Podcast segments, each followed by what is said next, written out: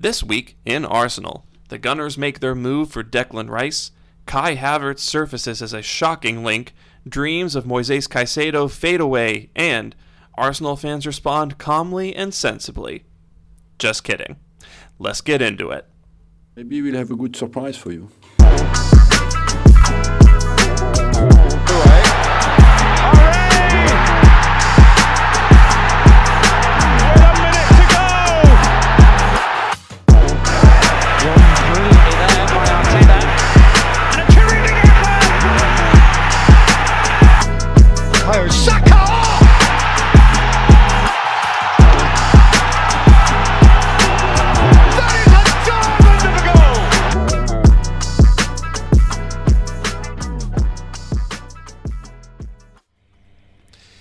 And in to This Week in Arsenal, episode 19.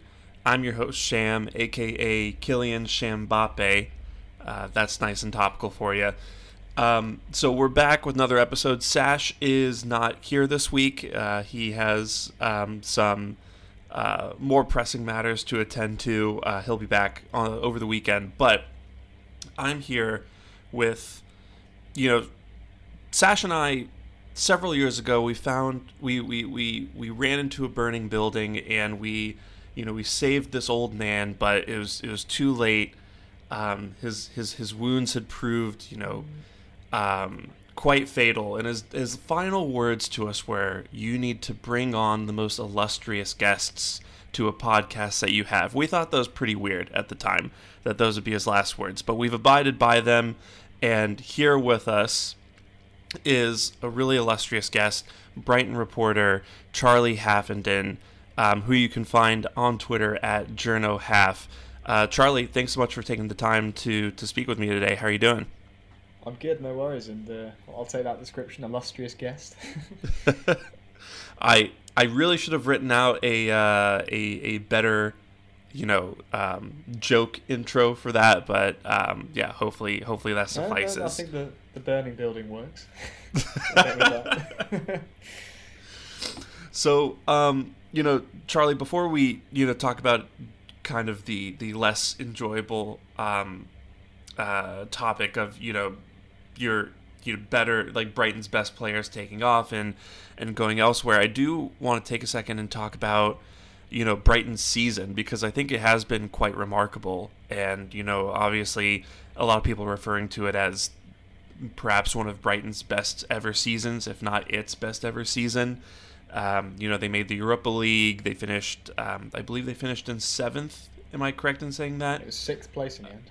Sixth place, and um, yeah, I just wanted to get your thoughts really on you know Brighton's season and kind of where you see them heading for you know at least the next few years, if not on a more long term basis.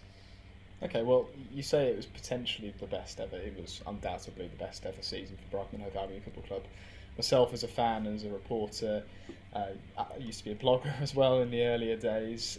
It was in the Championship. The thought of being in the Premier League was incredibly exciting. When it happened, we were just taking everything as it came, and we thought, well, a season in the Premier League that'll do. If we can stay any longer, we'll absolutely take that. To now be going into a what seventh consecutive season in the Premier League next year and to be in the top six, to have established European football for the first time in our history. We reached a semi final at Wembley against Manchester United in the FA Cup. Very nearly got to the latter stages of the Carabao Cup. Got one of the best, most exciting managers in the world, and some of the biggest talents in world football as well. It's very surreal, um, I can't lie. It's just a bit sad, as you kind of alluded to, that we will be losing. We already lost Alexis McAllister to, to Liverpool and now Moises Caicedo, as we'll get onto uh, later on, is very likely to leave as well. So uh, it's sad in that sense, but the great thing about Brighton is they've always seemed to got someone else lined up, so not too worried in that sense. Yeah, um, yeah, like you said, Alexis taken off, um, but you know, Enciso already, you know, kind of in the back end of the season, kind of showed himself to be an immense talent. Uh, I think you guys also got um, uh, Dahoud from from Dortmund, if I'm not mistaken. Yeah, he, he's not been announced yet, but he will do. João Pedro is just coming from Watford as well, club record. João Pedro, yeah, also really excellent signing by you guys. Um, yeah, I mean, Brighton Brighton always seemed to be one of those teams who can just kind of recycle through players, and if you know they if they have to sell one, they'll get a pretty good profit for them, and then turn back around and you know sign a, a player who's just as good, if not better, um, in the market. So it's it's really amazing how how Brighton seems to continuously do that. Yeah, it's um, it's impressive how we seem to get rid of the best players for huge fees. they, apart from maybe Trossard and Ben White to Arsenal, actually, they're the two success stories. If you look at uh, Marc Cucurella to Chelsea, 62 or 63 million pounds. Yves Bissouma to Tottenham, about 30 million after add-ons. They didn't work out, and we've got replacements in very quickly, or already had them in the ranks. So Pervis Estupiñán, for example, came in for Marc Cucurella has been brilliant. I think he was yep. already known as a talent at Villarreal, did quite well. Didn't do so well at Watford, so it was quite a risk, but we got the best out of him and obviously saw those attributes. And he is now one of probably the most talented left backs in the division very quickly. Uh, and then, of course, in midfield, Caicedo was the man who ultimately took the spot from Bissouma and has made it his own. It's a shame that Enoch Mwepu, things didn't work out for him, unfortunately, with his health issues. I think yeah. he would have been very exciting in midfield and would have helped us out with us losing our key players now. Um, but away from that, we, we just seem to always have those next names. And Suso, as you mentioned, Facundo Buonanotte from Argentina came in as well. Mm-hmm. He's looking quite exciting. Jeremy Sarmiento, he's had his injuries. Hopefully next year he can push on. Steven Alzate coming back from loan from Standard Liège. You've got Jakub Moder, who was out all season with an injury. There are so many players that aren't even in the limelight because they've not had the chance yet, but they will, and uh, it's very exciting. Yep, and then on top of that, I think you guys have um, you know, potentially an elite striker on your hands in Evan Ferguson as well. Of course, um, he's fantastic. Yeah, yeah, just just the amount of talent bubbling through at Brighton is, um, you know, just absolutely incredible. And on top of that, you have Roberto De Zerbi, who you know has taken over the side from Graham Potter at uh, at a time when maybe people would have started to to write off Brighton after Potter's departure, and um, I mean they look even better with De Zerbi in there too yeah, I think when Potter went, it was a case of being a bit panicked because this was at that point the best place we've ever been. We've been in the top half of the Premier League, finished last the season before the one we just had. That was our best ever points total. For them, Chelsea to come and swoop him and take him away, it was a bit terrifying. But the fact that De Zerbi's come in and improved things is amazing in itself. We didn't think we could get any better. now we're looking at maybe ambitions of Champions League football, etc. So um, no, very much loving it as a Brighton fan at the moment. It is just a shame that we are losing the players that become the most liked, become the most well known. But thankfully, hopefully anyway, we'll be able to continue our good run with uh, finding replacements. Yeah, and um, in you know on that topic, you you reported a few days ago that um, you know Arsenal, who I, I think it's safe to say at this point, um, as you referred to earlier, are kind of becoming repeat customers, um, maybe even regulars for for Brighton. Um, you reported with Chris Wheatley that Arsenal are preparing to bid for Caicedo. Could you tell us a little bit more about that? Yeah, so essentially in January, it was very well reported. Um, Arsenal and Chelsea both lodged bids. Uh, Chelsea went in, and then Arsenal came in afterwards. A couple of bids. Uh, the first one was about 60 65 million with add ons, and the second one was around 70, um, though potentially rising to around 75 million pounds with unlikely add ons. Hence, it was kind of more widely reported as being 70.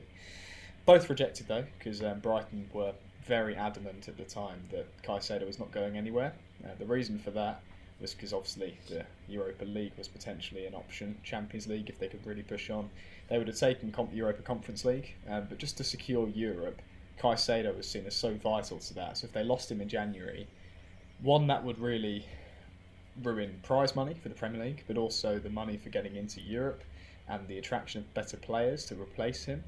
That was kind of the thinking behind it. So no matter what was offered, it was going to be a no.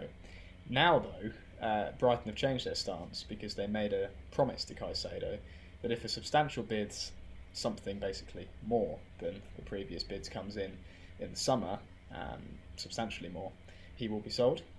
So I'm not sure on the exact figure that they would want. Brighton don't tend to do asking prices. They'll want to do negotiations with any clubs that do come in for him. Um, but they'll be happy for him to go because of that promise, essentially. Um, so that's not great for me to hear, but that is what I have reliably been told kind of repeatedly over the last few weeks. Uh, and then kind of working with Chris, kind of the understanding I'd had little inklings into it about Arsenal and how they were definitely going to kind of revisit that. Despite Declan Rice moving forward, they want both. That's what I've heard. And speaking to Chris Wheatley, who's one of my colleagues at National Worlds, his information was the same, the exact same in the facts, and if anything, more progress in the fact that they are going to bid fairly soon for Caicedo. Um, the bid's not coming yet. It was about a week ago or just under that we originally reported it, but it will come. It's just a matter of time, and I think Declan Rice is kind of the main one at first. Get that over the line, and other bids can happen. I mean, the, the transfer window's only just opened as we're recording this on the day of, so patience is probably needed, especially with such a, a big transfer or two big transfers. But there's definitely hope there for Arsenal. Yeah, um, and and you know, like like you said there, it would be a pretty significant outlay if we were to sign both. Rice at this point, based on what I'm seeing, looks like looks like is probably going to happen. Um, you know, short of anything catastrophic happening at the closing stages, but you know, to sign Rice and Caicedo, you know, that would be an outlay. I'm guessing of at least 180 million on um, on two players, if not more. And um, yeah, I mean those those those kind of expenditures they're not going to happen on the, the first day of this uh, of the transfer window. So, yeah, I think you're absolutely right in um, you know saying that a little bit of patience will be required there. Um, I've also seen reports that Chelsea are also extremely interested in Caicedo, and you know with um, Ugarte having fallen through, and um, you know N'Golo Kante looking like he's pretty much set to to go to Saudi Arabia. Um, do you see Chelsea coming in for Brighton as, or sorry, coming in for Caicedo as well during this, um, you know, during Arsenal's attempt? I do, yes. Uh, I do think they'll come in for him. I haven't got the information as much with Chelsea as I do with Arsenal. This is the problem here, but kind of the understanding is that they are going to be planning something because they missed out on Ugarte to PSG. They are, of course, of course, losing Kante, and Caicedo was a player that they bid for in January.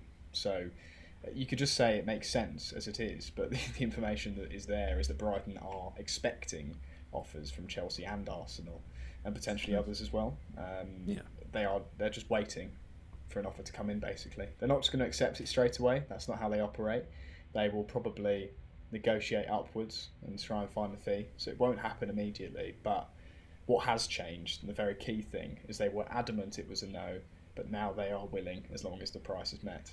As I said, the price isn't actually set out. That's just how they operate. But it will be a case of negotiating, maybe a bit of a, a battle between Chelsea and Arsenal and any other clubs who want to get involved. Um, but Caicedo as a player and his kind of attitude at the moment, well, he's with the Ecuador squad for his international uh, fixtures at the moment. He's very relaxed out there. Um, he's enjoying his time with his teammates. Of course, he's got some Brighton teammates there as well. He finds good comfort in. And kind of around the player side, it is just a case of them being relaxed and knowing that Brighton will keep their promise. So why worry at the moment? Just kind of when things come in, then approach it. Uh, but at the moment, yep. very chilled out in that camp. I um, what, what what's what's your sense? You know, in the event that l- let's say Arsenal and Chelsea both submit pretty much equal bids. Uh, and you know the, the structure is about the same. You know the finer details are about the same, and it comes down to uh, Caicedo's choice in the matter, and um, wh- which would you say that Caicedo would lean toward in that situation? It's difficult to say, but he does want Champions League football as a priority, so that would immediately put Arsenal ahead. And there's not been a case of oh I want Arsenal or I want Chelsea, but it, Champions League is the priority for Caicedo if he can get it. Um, Chelsea just doesn't make this is not even from an information side that I've had. This is just uh, an opinion. Chelsea doesn't make sense when Brighton have got Europa League football and Chelsea have got no European football whatsoever. I just I don't see why that's a huge step up at the moment, and it's a bigger risk. Whereas Arsenal, that there's a spot that's going to be ready made, readily made for him, and he's going to be one of the best midfielders, best midfields in the league challenging for the title. Yes, Chelsea, they probably could do the same thing with their squads under Pochettino. They could definitely improve, and they will. But you won't have that immediate Champions League football. Um, the information I did have in January was that Chelsea originally was kind of quite a good idea to him. He was quite excited by that thought. But when Arsenal came in, the thought of that title race being immediate was what made him want them a bit more at that point. But of course, months and months have passed since then. Brighton have qualified for Europe since then, and as I said, they're very relaxed at the moment, and they're not really thinking about one club or the other or any others that might come in. They're just going to wait to see what happens. Yeah, and um, I, I I tend to agree with uh, with that assessment of Chelsea. I just think, you know, like you said, they don't have any European football. I think uh, that squad's a bit of a mess right now, and I think half the battle for Chelsea this summer are going to you know is going to be clearing out that roster and and making the space and you know maybe getting rid of some personalities in that dressing room and we'll see if Pochettino can do it. I think Pochettino's a really good coach, but he definitely has um, quite the job on his hands, and I don't think Todd Boehly's going to make that any easier for him. It just doesn't seem like the kind of situation that you would leave. You know, again, Brighton, a, a team that's just made the Europa League, a team that plays really, um, you know, lovely, attractive, effective football, uh, a team that I think has one of the best coaches in the world at the helm right now it, that that doesn't make much sense. Whereas you know, with us, if we do have that midfield of Rice and Caicedo, I think we're back competing for the league again next season. And you know, yeah, we we just made the Champions League, and that'll that'll be a thing that we can offer Caicedo pretty pretty immediately, as well as you know probably a competitive wage. I don't think we can pay you know as high a wage maybe as Chelsea can, but I, I still think there's enough in there for it to be a, a really attractive offer. So, well, I think yeah, that is the the only thing that can really change things is if Chelsea put a ridiculous offer on the table.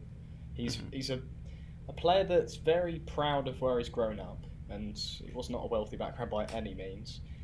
In January, a lot of his reason for wanting to, and, and the reason that he requested the transfer, he links it to, you know, quite quite heavily written by his agent, I think. But the the meaning was behind it, and that was that he wants to be able to be successful for his family and help those back at home with funding.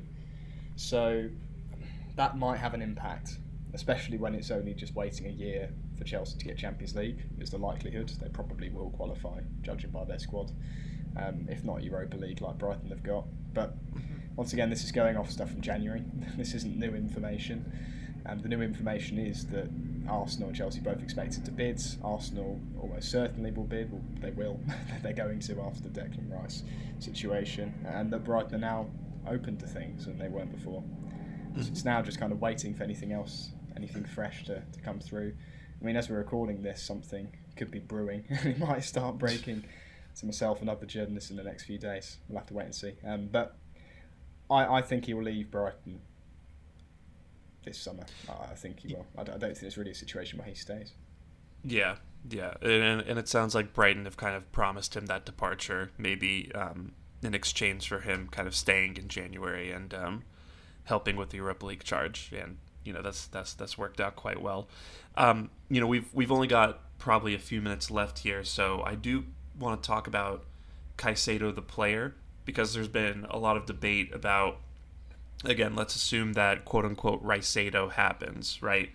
And um, there's been a lot of debate about who would play as the number six in that midfield, and then who would play as the left eight next to Martin Odegaard um, further up the pitch. And so, you know, a lot of people are you know saying that Rice is the six. A lot of people are saying that Caicedo is the six. So I just kind of wanted to get your thoughts on what that could be because I know for Brighton, Caicedo is a little bit more deep lying, um, you know, typically tasked with, you know, making the tackles and the interceptions, breaking up play.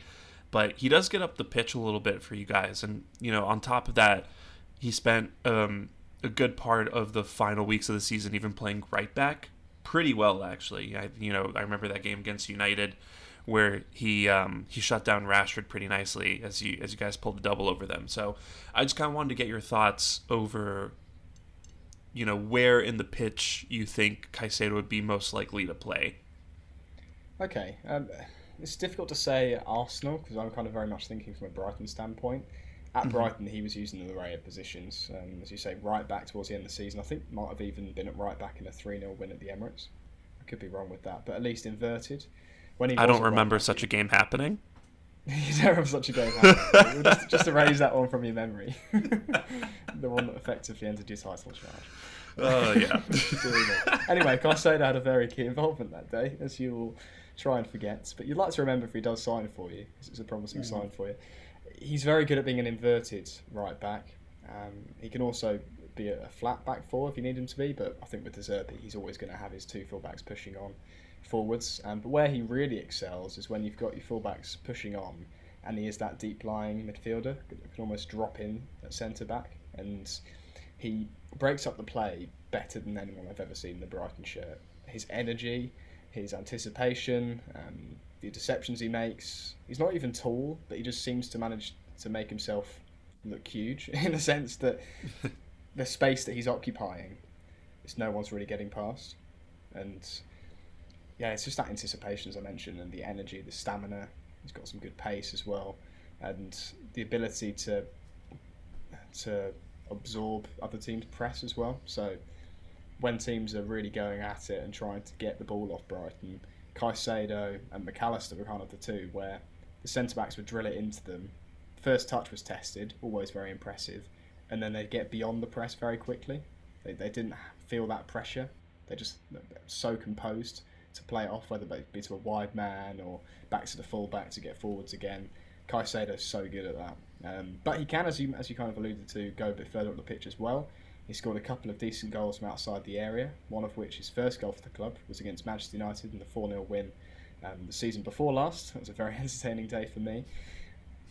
Yeah, he's capable of, of playing further forward, but his best position is further back. So I hazard a guess that Rice might be the one who's a little bit more advanced.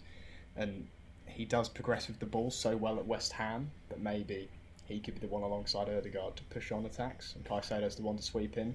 What Caicedo offers, it's almost like what Kante did at Chelsea and Leicester. It feels like you've got an extra player. It's like there's two of them because they're that good at sweeping things up, and it takes so much pressure off the rest of the midfield and the attack to go and do what they need to do. So that's probably where he played. But as I say, he can play in an array of other positions. Yeah, it's it, it's it's really interesting that you say that with um, Rice potentially being the left eight, and you know I know um, at Independiente, uh, Caicedo played a little bit further forward, but Rice seems to have more of the qualities that Granit Xhaka had, um, or still has. It's not like he's left yet, but you know he's he's a really good ball winner in the center of the pitch. Um, you know, good at arriving late. Um, I think probably has a better physical profile than Xhaka at this point. Um, not really relevant to, you know, on the pitch technical quality, but you know, I think he is similar in terms of being a leader um, and you know potentially kind of coming in and and serving as part of the leadership group at um, at Arsenal. So it is it is interesting, you know, that maybe that's that's the better fit. Personally, I have no idea what um, what we'll do if we get both of those guys, but I think the fact that they're both so versatile and can play in either one of those positions is um, is is nothing but a plus. So, um, yeah, I mean, I'm you know, if if Caicedo happens, I'm really excited. Um, I think no matter what happens, he's a phenomenal, phenomenal player, and um, yeah, it'll be it'll be interesting to see what happens. No, I think he'd be very good addition wherever he goes. He's got that quality already to play in the Champions League, to probably play for any team in the Premier League. I think even Manchester City, if he if they had the space for him, he'd be able to play week in week out. He's that good, and he's still incredibly young. So his potential sky high. I think higher than any other ceiling Brighton have ever had, and it will take a huge fee for that reason. And let's let's see what happens over the next few weeks. Yep, yep. Well uh, Charlie, thank you so much for your time and you know coming on to to talk about again probably one of the best midfielders um, in the in the Premier League with us and um, yeah, looking forward to um, to seeing what other updates uh, you provide all of us with uh, in the coming in the coming weeks. So um, thanks again. No worries at all. Keep an eye on that Twitter and also obviously the likes of Fabrizio Romano, David Ornstein as well. Try and get ahead well, of them where I can, um, but quite often they, they, they swoop in. I believe in you, man. I think you can do it. And um, you know, for for those of you listening, you can also follow Charlie on Twitter at uh, at JournoHaff, and uh, he also reports for Birmingham World UK. He's a podcaster on Let's Talk BHAFC. So be sure to talk him uh, to check him out. And um, yeah, Charlie, thanks again for your time. No worries at all, mate. Take care. You too.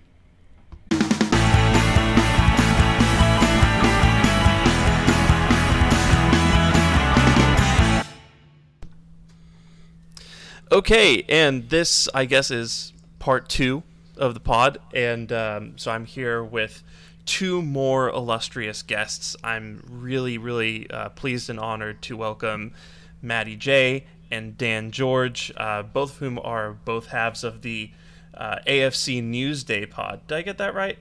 Yes, you did, You sir. Thank you. Pleasure Yeah. to be here. Yeah, Great to have you very much guys. For having me.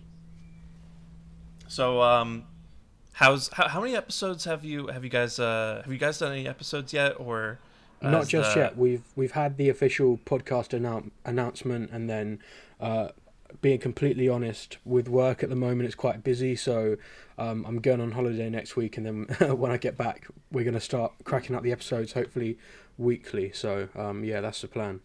No, I'm looking forward to it. You guys, uh, I think you guys are gonna, gonna make a, like a really good team, and uh, yeah, can't wait. Thank you. Thank you, man. Appreciate, Appreciate that. Appreciate that. So we're gonna kick this off with a couple questions that um, that Sash got for us earlier today, and um, these are, funnily enough, these are kind of tailored to each of you. So Dan, the first question is gonna go to you. Yep. and uh, this is from Semper at Semperfi Arsenal, and he asks, "Question to Dan: A moment which surprised you, or an unforgettable event while you were covering Arsenal last year?" And then parentheses, as a journalist during the presser. Um, well, big shout out to Semper, of course. Uh, I did see that question that he sent in, and uh, he's a great guy. Been supporting a lot throughout, you know, my career so far. So, uh, big thanks to him. But um, I mean, it's been a pleasure being able to cover Arsenal last season. Um, unfortunately, I won't be doing it going forward because of other work opportunities. But you know, um, covering my boyhood club last season was just you know an incredible experience going up to Colney in the occasional games when I could get up there. So um, there were some really special moments. I know this guy Matt has actually properly met him and got a picture with him, um, but I one of the Europa League match weeks. Um, you know, the the press conference. You get to watch the players train. Uh, you get the press conference with Mikel Arteta, and then you get a player as well. And I think uh, we had Eddie Nketiah, Matt Turner, uh, someone else, and also Gabby Martinelli. And I was up there for the the Gabriel Martinelli one. And uh, after the press conference, I just kind of said to him, "Oh, thank you, Gabby," because I got to ask him a question. And, and he, he just kind of winked at me and said, "No problem, my bro." And that you did, he did the little, you know, the phone thing that Gabby Jesus does. Um, he's just such a cool guy. That was that was on you know just unreal experience and that just you know being able to walk around Colney and walk to the training pitches and the you know it's just incredible experience and the facilities are amazing around there. Um, yeah, just just yeah, I'd probably say that moment with Gabby or when we got free cakes for Mikel Arteta's birthday. Um, meeting Win the dog, you know that uh, the players have got there. That was quite cool. Um, yeah, now there's been some really good moments, and I've been very blessed to be in that situation. That's awesome. That yeah, no, that that sounds like you know a, a couple of really really amazing experiences. I'm I'm, I'm Yeah. glad you got to have those. Thank you, man. I ticked a lot off the bucket list, that's for sure. Sounds like it. Yeah. Um, so Matt, your question comes from PME at Marie uh, Escobar Pog, and he asks, "Ask Matt what meal deal he gets before an Arsenal game." I love it. I love the topic of meal deals. I used to be someone who'd never had meal deals, but um, I don't really have before Arsenal games. To be fair, I did last time. It's kind of whatever's there, but I'll just give my Nando's, don't general. Matt? I mean, yeah, post game Nando's or post game kebab, you, you can't go wrong at all. um, I'll give my uh, I'll give my normal meal deal because I think that'll be a better better answer because normally it's just what's available at the time and there's a few options, but uh, I don't think we'll spend too long to my meal deals. So uh, I'll just say my general one is southern fried chicken baguette, uh, fulfill salted caramel protein bar, unbelievable stuff, uh, and a U-Fit shake ideally, if not a Pepsi sometimes, Coke sometimes, a Fanta sometimes, a smoothie sometimes. It ranges quite a bit, but uh, that's what I'd go for. Generally, Which one, the Matt? sandwich Which which shop, Matt? Which shop? range a lot. That's Tesco. If if we're Tesco. talking Sainsbury's, because that'll be more likely for a pre-game. Yeah. We're probably talking if they have the for goodness shakes, but don't have them too often. that, that is, is that an That is the actual name. thing? yeah, they're called for goodness sake. Oh, I'm pretty That's sure. excellent. Get them to sponsor. we might. That might be the new sponsor for uh for that. um, we get either that or a, a very good advertising from them with the name, or a, a soft drink, or sometimes just water. Recently, I've just been getting water. I don't like getting water because you know the classic. You spend a lot on on meal deals and stuff. Uh, you get the most for your buck, but I think water you can't really go too wrong with, particularly on previous Arsenal games where it's been a lot hotter and a lot sunnier. So something like Brighton, for example, water get probably a a uh, a roll of not a roll a uh, a wrap of some sorts, probably like a cheese, tomato, basil, and uh, yeah, a uh, some kind of chocolate bar. I feel like I spent way too long to what meal deals there, but there you go. what a guy PME is as well. No, I love it. It's uh, th- th- this has been very educational for me for the next time I'm in uh, I'm in London. So, um, yeah, no, I, I enjoyed that. If you come to we'll, uh, London, don't get a meal deal. Get a proper a proper meal. Don't don't just limit yourself to a, a Tesco's meal deal. Yeah, that's Oh, yeah, of that- day, unfortunately. That's that's more of like in a pinch or something. Um, Yeah, but yeah, yeah. Still very valuable info. Um, so I do want to talk about the the Havertz slash Caicedo situation, but first of all, um, just because we haven't really addressed it on the pod yet, um, reports have come out saying that William Saliba is set to sign an extension to his current agreement. It's going to see him become one of the highest paid players at the club. I just wanted to get your guys' thoughts on, you know, how how big of a deal this is, and you know, I guess you know whether or not you're surprised or um, or not surprised that Saliba has decided to stay on at Arsenal for the foreseeable future. Matt, you want to go first? Sure. Uh, I was waiting for it and I was like, do I go or do I go? um, but yeah, I think I think a lot of the time fans like making certain narratives about players that, you know, they'd leave Arsenal or the relationship isn't good or someone doesn't like a manager, etc., etc. And I think a lot of the time that is fabricated. Um, and I think watching Saliba this season, watching the love as well he has for us, it doesn't really surprise me. Although he is the type of player where if we did fall below his level, uh, you know, any team in world football's after him. Same with Bukayo in that sense. Same with Martinelli in that sense. But I wasn't really worried about him extending. The agent side of things, I was a bit more worried about. You know how much it would be. I remember a report came out which is a bit, bit fishy, really, saying that you know we might have to cash in on him. Um, but I think ultimately, he loves the club, the position we're in. There's not really many more attractive projects in the world. Obviously, he joined us at 18.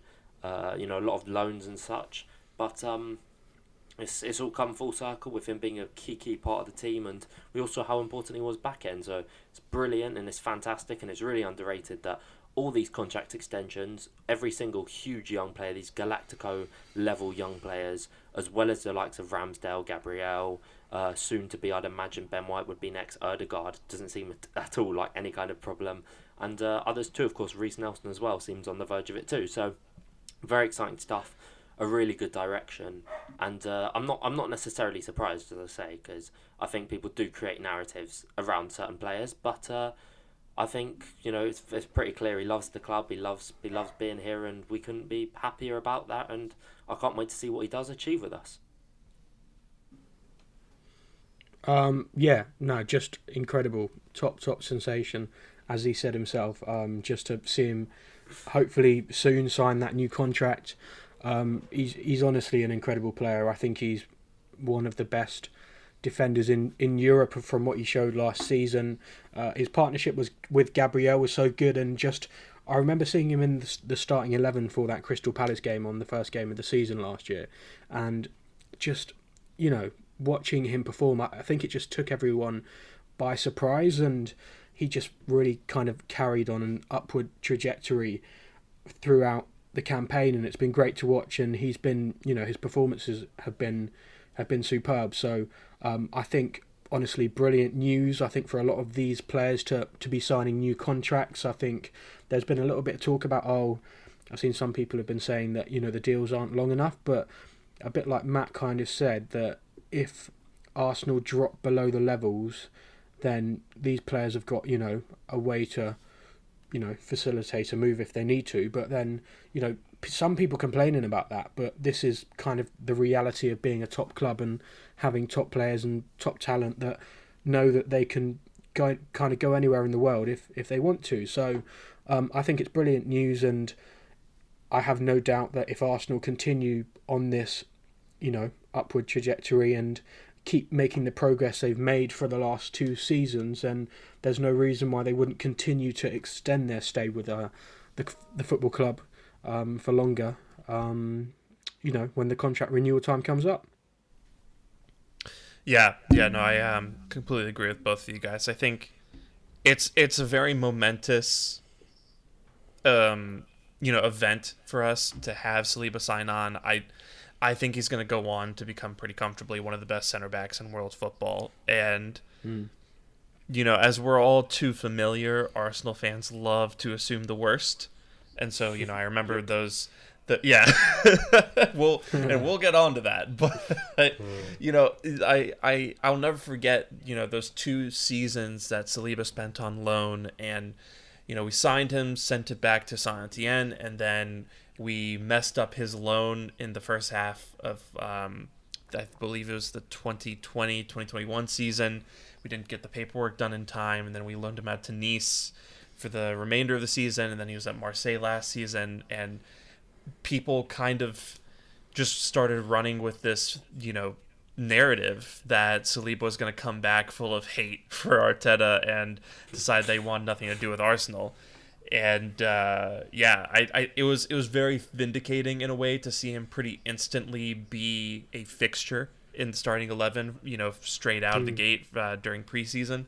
So you know, it's it's nice to see him kind of confirm what we've been seeing on the pitch and off the pitch this season, which is he really is enjoying his time with us. He's you know, he feels like he's part of the group and I think that I think it sends a message along with, you know, the the tying down of Saka and Martinelli and and Ramsdale and I think Odegaard will will also follow behind them pretty quickly is that you know we're we're holding on to this to this top talent all these top talents that we have. And we have players who really believe in what we're doing, and and also I, I think it shows that we take care of the people that you know are taking care of us on the pitch, right? I think mm. Saka has kind of put us on his back for the last couple seasons. Martinelli had a breakout campaign, I think, this year. Uh, Ramsdale has really, I I think he's really performed well. I'm not sure a lot of people would agree with that, but I think he's pretty pretty easily one of the top five keepers in the league. And and Saliba, you know, came in and his absence was probably the reason why we didn't go on to win the league. So it is it is really nice to see in in that regard that we're managing to still attract our own players to sign on their futures to stay with us. So hopefully that's a message to pro- prospective signings that we're the place to be. So mm. speaking of us being the place to be, um, uh, let's let's skip over the Rice signing because um, maybe maybe that'll be something to talk about if and when it gets done. But we got linked to Kai Havertz. I think I think the link started coming out yesterday, and that's pretty quickly snowballed into something concrete. It really does look like we're getting close to you know if not signing him, at least putting in a formal bid. So you know I just kind of want to get your your take on Kai Havertz the player, right? Let's let's let's you know we'll, we'll try to like kind of break this out a little bit, but um, Matt, I'll start with you. Kind of what are, what are your opinions on Kai Havertz the player? Is this influenced at all by his last few seasons with Chelsea? Do you still think that there's something in there for for Arteta to potentially work with? It's a very interesting player. I mean, Arteta has uh, seemingly got this habit of, you know, having the I can fix him narrative, which is quite a funny one. Um, but no, seriously, like, it's it's hard to say. It's it's a link which has come out of nowhere and has escalated so quickly. And obviously, Chelsea's financial situation we all know about, and the fact that sales are definitely something which they need to do with such a bloated squad.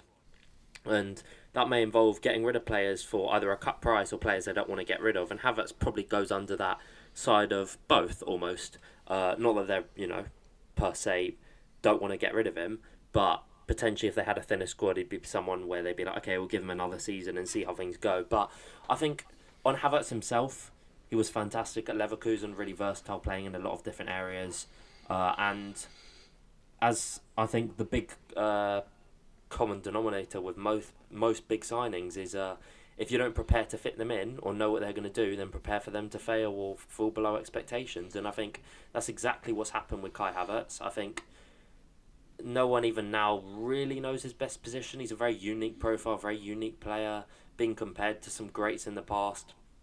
And if we'd signed him straight from Leverkusen, the reaction would be one of immense excitement, I'm sure. Uh, but of course, a few years at Chelsea, he's it's also easy to forget that his big game status has been fantastic. Obviously, not just that Champions League, but the Liverpool Cup final, Real Madrid at home, a few others too. He does seem like a big, big game player. He's a very good presser of the ball. He's very tall. Uh, I think he definitely needs to improve in that area though, like his tool. But aside from being a good header of the ball, in terms of the back to goal play and being a physical handful, that's that's not the type of player you're getting with Havertz. But I think what appeals about Havertz is his versatility, playing off the right. A lot of people have spoken about being as an eight. I'm not really sure because I think I could see it being used, particularly with how Xhaka was playing and how high he was playing for us. But at the same time, it is a case of if we were to play, let's say, the two eights, which there's been a lot of talk over. Whenever we've done that out and out two eights, it's not really been successful, and I'm not personally a big fan of going down that route. Um, but it's, it's hard to say, you know. I guess the club will have a huge vision or a huge plan for him. If we're paying what's seeming to be about sixty million pounds for him, it's not going to be a case of, you know, he plays wherever. I suspect it's a bit more of a case where he has an actual set position, which, as fans, we can play a guessing game and see what Mikel wants to do. But I'm sure they have a very distinct vision, and I think Havertz is seen as a market opportunity. I've definitely had a lot of doubts about the player. I'm not going to pre- pretend like I haven't. But it also is a case where I've learned to trust what Mikel does, and I've learned to be like the guy's 23, well, just turned 24, and obviously has a lot of potential. Uh, not just, I guess, we're signing him for what he can be, not what he is per se. But uh, that's that's I guess the risk you take with a player who was touted to be a sensational player, has shown some promise, has shown some good ideas. But I think it is also t- good to remember while talking about him disappointing the systems he has played in. I don't think he's ever really played in a functional setup, or at least not even one similar to Arteta's. So that'll be an interesting one. It'll be very interesting to see where he plays. When I first saw it, I thought it was a bit of a laugh, uh, to be honest. But the more it's come to fruition, the more it's seeming like something which will happen. So fair enough. I trust the club. Uh, of course, we'll get behind the behind the player from from the off, and uh, it's an intriguing one. It's an exciting one as a fan. Also a confusing one, but uh, time will tell, and it'll be a be an interesting one to, to see how he does, and I wish him the best of luck if he does uh, end up wearing red and white by the end of the window, or soon, even with that. Yep, yep. No, I uh, I, I agree with that. Uh, Dan, well, what do you think? Um, I think it's an interesting potential signing. I, I remember being in one of the the final press conferences. Sorry, excuse my dog's barking in the background. I remember being in one of the final press conferences towards the back end of last season, and really uh, one of the journalists asked Mikel Arteta, um, you know, like, is this squad ready to compete in the Champions League now? And he just straight up replied saying no. And I think that's quite obvious to a lot of fans. I think that's, um, yeah, really quite a, an open and obvious thing to see towards the back end of last campaign when the fixtures started getting tough. And I think signings like this would be, you know, good for the squad looking to compete in the Champions League and the Premier League and you know, also your domestic cup competitions, and you know, just adding quality across across the board in in more positions. And like Matt said, I don't think he's right now the finished article, and I think again you just got to learn to trust the manager on this and hope that he can, you know, mold him into the player that he wants him to be, and Arsenal can benefit from that. Yeah, it's um, I I think Havertz is maybe the most mixed my opinions have been on a on a transfer target in quite some time. You know, on, on, on the one hand, when he was with Leverkusen, he was touted as being a very generational talent, and there are still, you know, people I would refer to as German football experts who believe that that player is still in there despite you know a fairly mixed few seasons with Chelsea. And um, yeah, I, I think the talent's there. He's six foot three.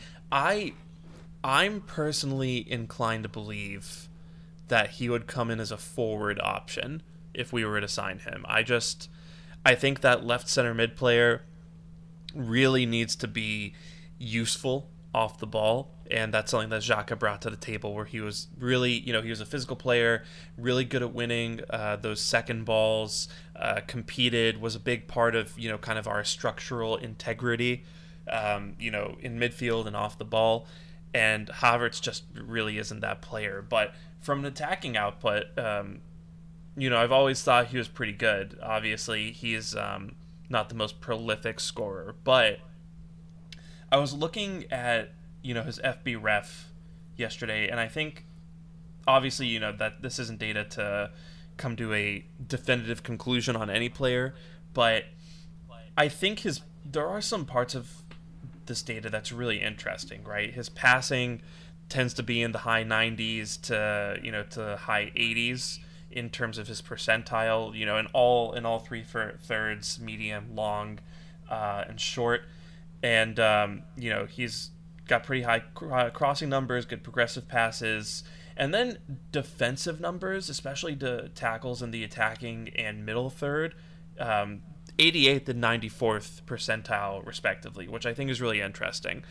Um, and so, what what I'm about to say after this is that is is not again is not something that I want to kind of translate into a conclusion in every single scenario, but if you go to players that he statistically is most similar to, eighth on that list is Gabriel Jesus. And that just kind of makes me wonder if he is coming in to play a similar role. Maybe we shift Jesus out to the right and consider that our our right wing signing Obviously, I think Jesus would also play down the middle, and Havertz wouldn't necessarily play down the middle all the time. But I, it just makes me wonder. Maybe Havertz is some someone that we're looking at as another center forward option. Um, you know, a guy who can do what Jesus gives us, but also maybe provides that physical profile and has that that physical build that maybe we're looking for in a player there. But um, yeah, I, I think I think he's really interesting. It's just I I think I think Matt, you do have a point where you refer to Arteta having this "I can fix him" complex, and it just I don't know that that will that works until it doesn't. You know what I mean? And if you continuously, especially with Chelsea players, if you continuously try to sign these guys in the hopes that like you know how to use them and the club that they were at doesn't, I think eventually that's going to come back to haunt you. And I just don't want a player that we look like we're going to spend 60 million pounds on to be that mistake. I'd say, I say just to say, Sham, I think it's a, um, a, a signing of intent. If you look at the money, like you said, that they're looking to spend on him, I don't think Arsenal would. I mean, you, you you'd almost be inclined to say Arsenal wouldn't be signing him if Arteta didn't, you know, completely back, you know, the signing and didn't feel like he's got the plan to to make him into the player he wants him to be for Arsenal. If if you get where I'm coming from. Yeah, absolutely. And you know, um, uh, according to reports, right, we're talking 60 million pounds as a transfer fee, over 200k per week. That's starter money. And um, yeah, yeah, I, I, I completely agree. This is a signing of a 10. Like Havertz isn't going to come sit on the bench for us. He's going to play pretty regularly. Yeah, hundred percent, hundred percent. I think as well with with Havertz, which is interesting. It's, of course, as you say, it's a highly controversial one, but it's, as you say, you know, he's going to come, he's going to have to start. In all honesty, by the way, I had something I was going to say, completely forgot what I was going to say, started waffling to try and remember what I was going to say, didn't remember what I was going to say, and uh, here we are. So tried to improvise and. Uh, well, have you remembered, or were you say. just going to tell us that you've forgotten? Probably remember in about ten seconds. Oh, okay, okay. I thought you were gonna. I thought you were gonna tell us. That's it. I remember now. I do remember.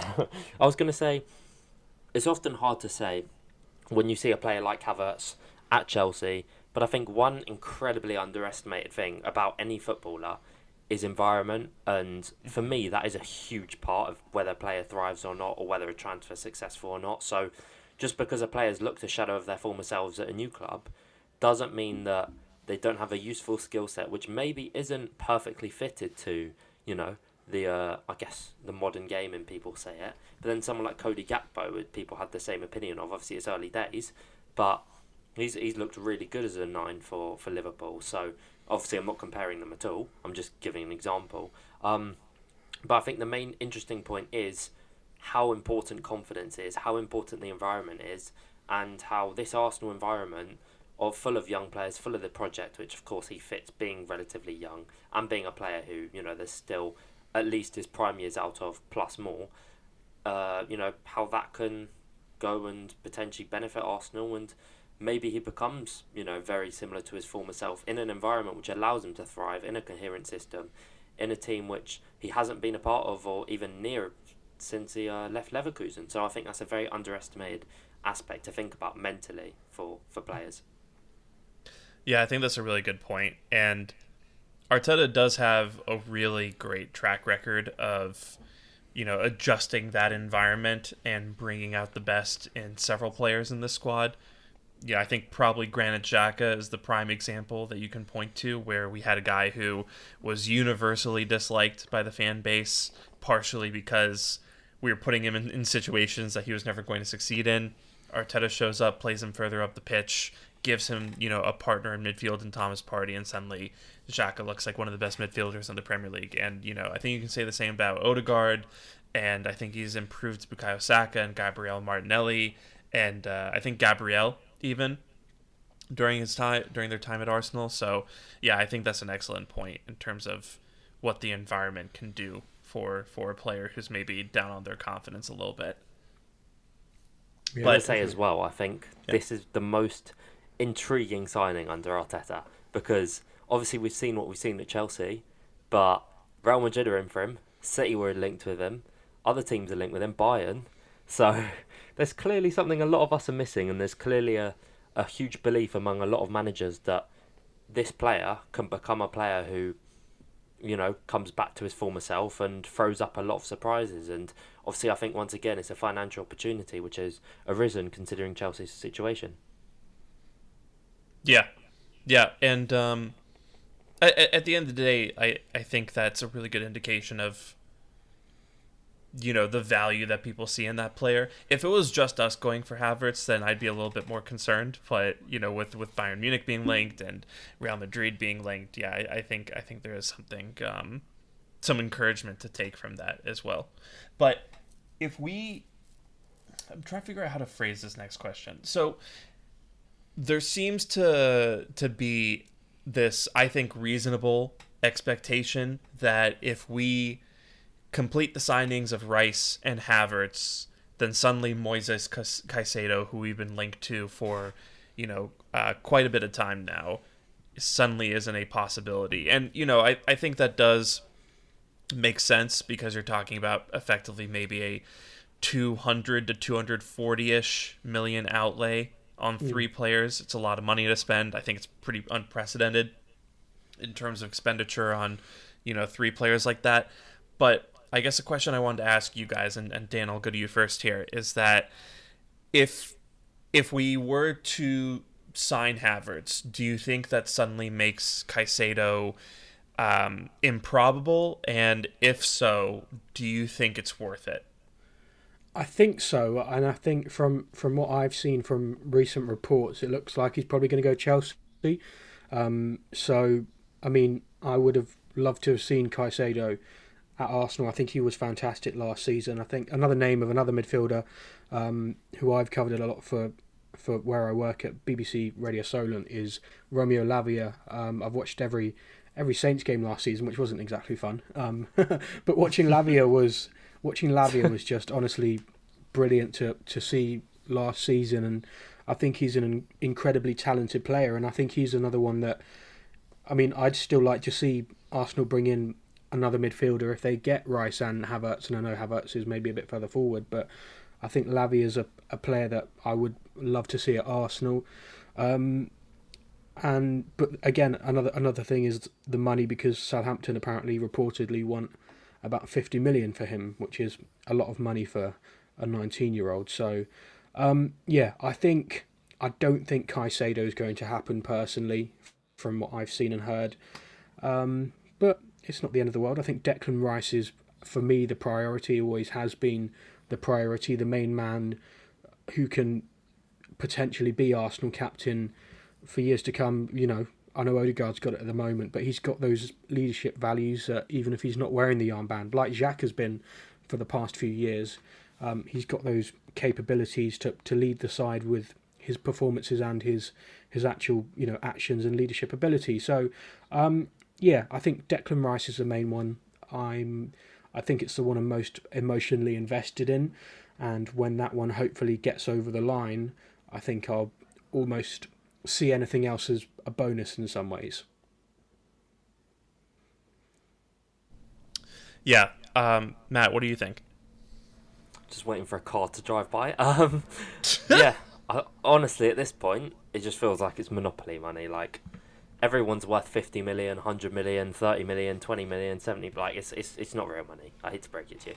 Um but no, I'm I'm a huge fan of of Caicedo and the idea of having Rice and Caicedo I felt was not only a huge power player if you will, take all the top top midfielders off the market, not only also take advantage of huge opportunities in the sense of Rice not extending and uh, I remember previous comments as well, potentially saying about an English midfielder who could join Arsenal if they got Champions League, and that's what we're seeing now. And uh, Caicedo with Brighton situation, and I think people thinking that it's a fantasy world that we signed both is a bit far off, particularly given what happened in January, and you know the Rice talks being in the works for a while. I don't think that's entirely fair. Um, and I would have loved them both, and I was relatively confident we would get both, but if uh, if the club have a different different vision, then fair enough. You know, uh, I'm not I'm not one to judge. I'm one to trust whatever the club go for. But I think if it is, let's say, spending that big outlay on Havertz instead of Caicedo, today it was reported 120 million for Caicedo. I don't know if that's true or not. If it is, then completely understand. There's not a chance we're spending over 100 million on two transfers each. That is, but uh, if if not then uh, if, if we do get Havertz for about 60 or a bit under, as long as for me we do get that 6-8 hybrid as well, because I think it comes to a point where we lose Xhaka, we get Rice. Fantastic. I'm a huge fan of Xhaka, but Rice is sensational and a huge upgrade. But after that, I think upgrading on midfield is essential. And I think the thing with Caicedo too is Partey's out of contract next summer. Elneny's out of contract next summer. Jorginho, you don't know if he's going to stay for, you know, a long while or if he's going to go sooner. You'd imagine he stays for a bit, but, you know, that's up in the air, obviously. Uh, seems happy in London, etc. But there's nothing to say, you know, uh, Italy couldn't happen in the future. So I think our midfield situation is very much a case of adding to it would not be a bad idea, particularly with uh, Granit Xhaka going. And I think it is disappointing that it does seem like Caicedo will be heading to Chelsea. But once again, it depends how much he does go to Chelsea for. Because if it's about 80 million, I'd far rather we put that outlay on, on those two. Uh, but if it is about 100 or 110, 115, 20 million, then I completely understand. But it is what it is. I trust the club's direction. And as I say, I just really hope we do go for that 6 8 hybrid. Like Dan mentioned, Romeo Lavia. I don't know tons about him. Of course, uh, Dan's far better equipped to speak about him. But uh, he seems like a really exciting player. Was fantastic in the second game against us as well. So I'd say Lavia's like more of a, a deep lying kind of you know in that almost Partey position, a deep lying like really offers a lot going you know defensively and going forward. So like a deep lying playmaker, more of a, a six probably than an eight, I'd say. But I think the main thing with him, sorry to interrupt, Matt, is that he's still incredibly young and. I think he almost needs uh, he he can't play a full 38 game season, and I think he still he needs almost like to to understudy someone at, at the highest level. So I think if you've got you know the Champions League next season and you've got Partey, Declan Rice, Romeo Lavia, and then you know a few others to, to rotate with. I think if Lavia can play one game a, a week, probably no more at his age at the moment, and I think he, you know, that would be nice. And then what's to say when Partey moves on and goes out of contract, I think Lavia can be the man to, to step up, and I think he, he's an incredible player. I think he's his talent is is superb. Yeah, that I completely agree with that, and I'm pleased you added that insight in as well.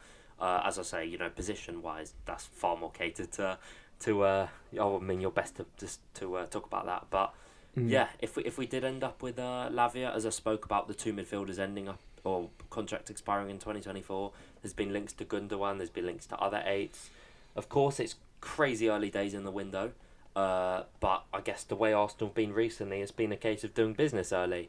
And as we're seeing with uh, Declan Rice, which almost seems like a bit of a formality that that's like happening. If you said to people a few years ago or even last year, you know, Arsenal are going to sign, presuming it does go through, uh, Arsenal are going to spend 100 million pounds on one of the most sought after midfielders in Europe, that player is going to want to join them. And, you know, he's a future captain of England and the club and everything at a peak age and has played over 200 games for his boyhood club. That's going to be like, or just saying sign Declan Rice full stop, that's going to be like, wow. So it's almost been overshadowed by, presuming if once again it does happen, the signing of Declan Rice.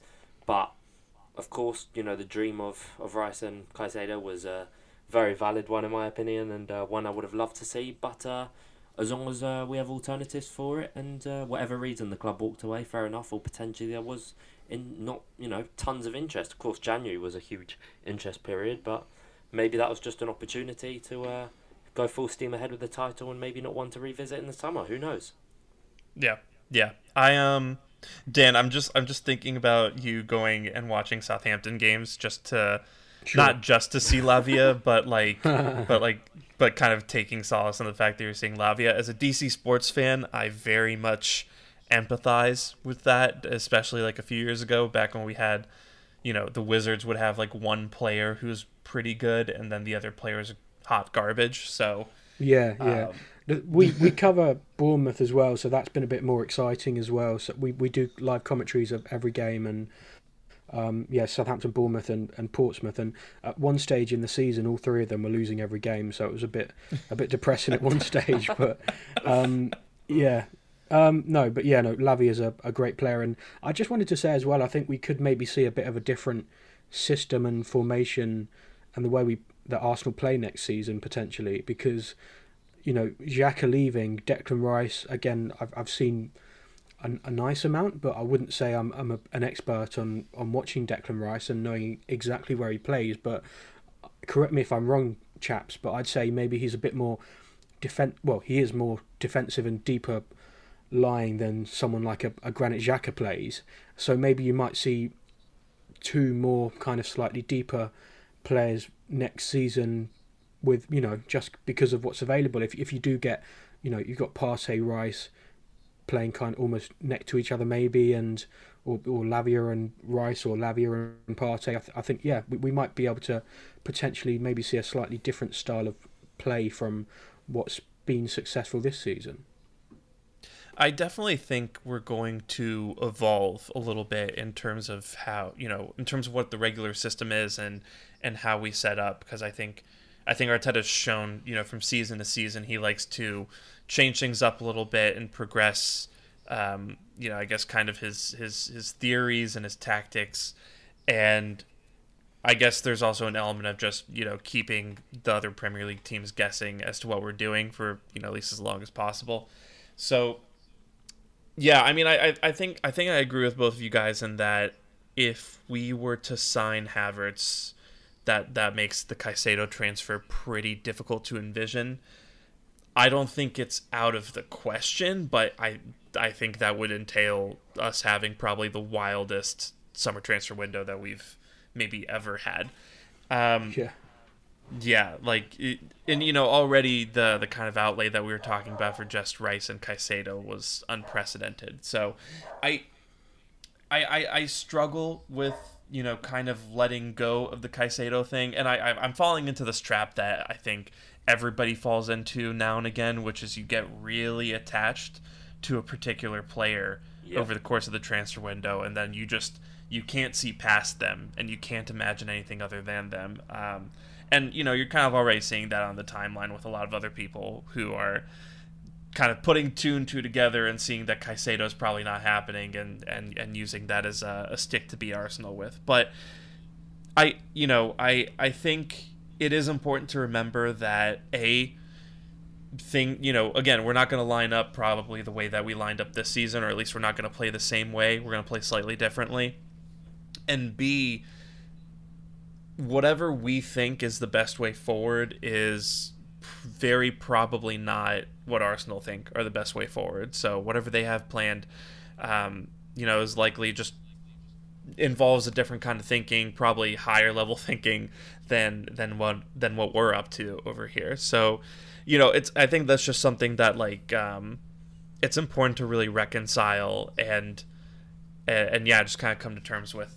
But if you if you told me that we were going to finish this summer with Rice, Havertz, maybe another attacking midfielder, and uh, I would pref- I would prefer probably like a right back signing, then you know I, I think I'd be more than happy with that. I'd be perplexed to be fair. Telling me Havertz is joining Arsenal, I'd be like, sorry, where's that come from? But uh, that's how quickly transfer. I think a centre back would be a nice signing as well, maybe because obviously Saliba last season did when when he came out the side there was a a big drop off to, to Rob Holding. Kiwior looked good. Um, may, maybe another a centre back, not crazy money because I don't think Arsenal ha- will have crazy money in their budget to, to spend. But um, yeah, I think a centre back as well as a right back maybe would be a, a good a good choice. Yeah, I- I second that for sure. I think center back is really going to be interesting next season because I wonder if White might not be the best backup option to Saliba, you know, because we saw him kind of come in at that position these the last two games of the season. He, I think he was excellent there. Um, really slotted in and played to the to the same level that he played in the you know 21-22 season. So I I wonder if maybe it's more important to sign someone who can fill in for White in the event that we have to shift White over to fill in for Saliba. But I mean, uh, you know, obviously, if we were to sign like a right-sided center back, I wouldn't, I wouldn't mind it. But I, I can't help but think that maybe that would be efficient. I guess would be the word for it. But yeah, not not entirely sure there. I think a common thing with Arsenal's squad building and squad planning has been, which probably once again appeals with Havertz, appeals with Rice, a player who can play in multiple areas. So you look at Man City's team, for example, it's almost emulating that. You don't look at a team which is completely thick and can create an A, a B, and a C team, but you look at a team who have an A and a B team, even a, not a complete B team, but that B team consists of players in the A team who can play left back, right back, centre back, centre defence midfield, not centre, but yeah, like John Stones, you know, he's the perfect example. Akanji's played across the back four. Um, Rodri, well, not Rodri, to be fair, that's a bad example, but you, you, you get the point generally. I think I think that's low key been the the secret to City's success, apart from you know spending over a billion pounds and probably breaking a bunch of financial rules while they're doing it. But I, I think in addition to that, at least the way that on the on the pitch, I think the key to success for Guardiola has been rotating players and kind of following that principle of having very versatile players, having a small group of guys, you know, because I think they only really use like 16 to 18 players on a regular basis but all of but almost all of those guys can play in a variety of different positions bar you know i think rodri and Haaland basically. All those other guys you know um, you know they can play across the back line. They can play in different parts of midfield. They can play on um, you know either side of the of the flanks or you know either flank. And um, yeah I, I i think that's been pretty underrated. So i hope that's a direction that we head in because I think a problem, a, a really big problem with the whole 211s idea is that I think you end up having people come in cold in really critical situations that you're relying on them in because they only play like a couple hundred minutes a season because of the fact that they're behind someone in the pecking order and that's the only time they're going to play is when that person is unavailable. Yeah, absolutely that. I mean, we even saw with uh, certain players what, what was saying about environment and everything like that. even for us, it's difficult for certain players to come in in such conditions where not titles on the line per se, but it's crunch time or even in lesser games when they haven't really played previously. Momentum and rhythm is so important. So you always have to find that right balance of players you can trust in the Premier League, in Europa last season, the Champions League this season, in all cup competitions, but also rotating enough so players aren't getting tired or fatigued to a heavy, heavy extent. And you've got a full squad of players who you can fully trust, not just a team, which is essential and what you know City have done so so well. Yeah, yeah. Um, so to to move off to probably a less exciting topic because I think this has kind of been lost in the Caicedo and Havertz uh, news cycles. Is we were recently linked to uh, Timothy Castagne of of Leicester, and um, you know uh, Dan, I just want to get your thoughts on, you know, is that what? How how would you feel about that signing if we were to make it? Um, it's an interesting one. I don't know too much about him again. Uh, obviously, he's a, he's a right back, and I think I don't know. It's it's an interesting one, isn't it? Because I, I don't know too much about the profile, but Arsenal's options at the moment. You've got Ben White, who was superb there last season. You've got Tomiyasu, who we hope will be there for next season when he when he hopefully comes back, uh, recovering from his injury. Um, it, it's an interesting one. It's not one that I'd prob- probably go for, um, but yeah, it would be one that you'd. I, I don't know. We, we've not really heard much again since the, the initial reports kind of came out, and I wouldn't say many major outlets have kind of been still going with it, and it's gone quite quiet. So yeah. maybe it's something that will be revisit visited in the, the back end of the, the transfer market. But um, yeah, not not really much to, to add to that one, to be honest. It it feels like kind of a um, maybe like a budget signing to to help allocate funds somewhere else and just bring in you know a Premier League experience guy. I think he can also play left back if I'm not mistaken. So yeah, I think it would be interesting in that sense where you're you're you're getting a guy again who has experience in the league and yeah um, can play multiple positions. Um, I yeah I, I, I can't say I know too much about him quality wise, but um, yeah, it just strikes me as kind of like more of like an efficient filling out the squad kind of kind of move. But Matt, what are your thoughts? I think with with the nature of Arsenal nowadays or Arsenal fans nowadays, I feel like everything needs an extreme reaction. And I have to say, when I saw Castagne links, I was like, whoa. Uh, and once again, it could be agent led, it could be, you know, not necessarily the most concrete, although there has been quite a few links, but I don't know how deep that is. You know, I'll have to wait and see. As you say, maybe it's one which goes back end of the window as a lesser priority, lesser competition, etc. But I don't think much is really needed to be said in a negative way. It's just as simple as being a depth player who, as you say, covers in other areas, uh, can play as, as left back. I just had a look on Charles Transfermarkt as well to see his injury record, which I did for Havertz as well. Um, so he could play left back, right back, and he's played as a right mid for Leicester as well. So I think ultimately a versatile fullback ticks the boxes. Nothing really to add on him. It's just a case of signing a player to, as you say, save money elsewhere and some signings won't be the most exciting signings ever, but you know maybe they're they're necessity ones to make. So have to wait and see if that one really escalates or if that one's really anything too concrete. I have my doubts if it is, but uh, if if it happens, it happens. So yeah. Yeah, yeah. Um, okay. Here's here's maybe a more exciting one then. So, Kylian Mbappe, right? Whoa, the reports whoa, whoa, whoa. Killing about. Okay, grab, go on. Sorry, go on. Did that go on, grab go your attention? Ornstein exclusive. yeah, I was having a oh. nap. Sorry. Yeah, yeah. Just... I. Sorry, man, carry on. I. I don't even know what I would do if there was an Orny Bamba saying that we had signed Mbappe. I, I, I legitimately don't know how I'd react to that. But I so now so naturally I'm going to ask you how you'd react to that. Um it, so it, PSG reportedly are willing to let go of Mbappe, and you know Real Madrid have very um, you know historically been interested in him. Um, I think United, now that they're on reportedly on the cusp of um, being under new management, I think have shown interest in him.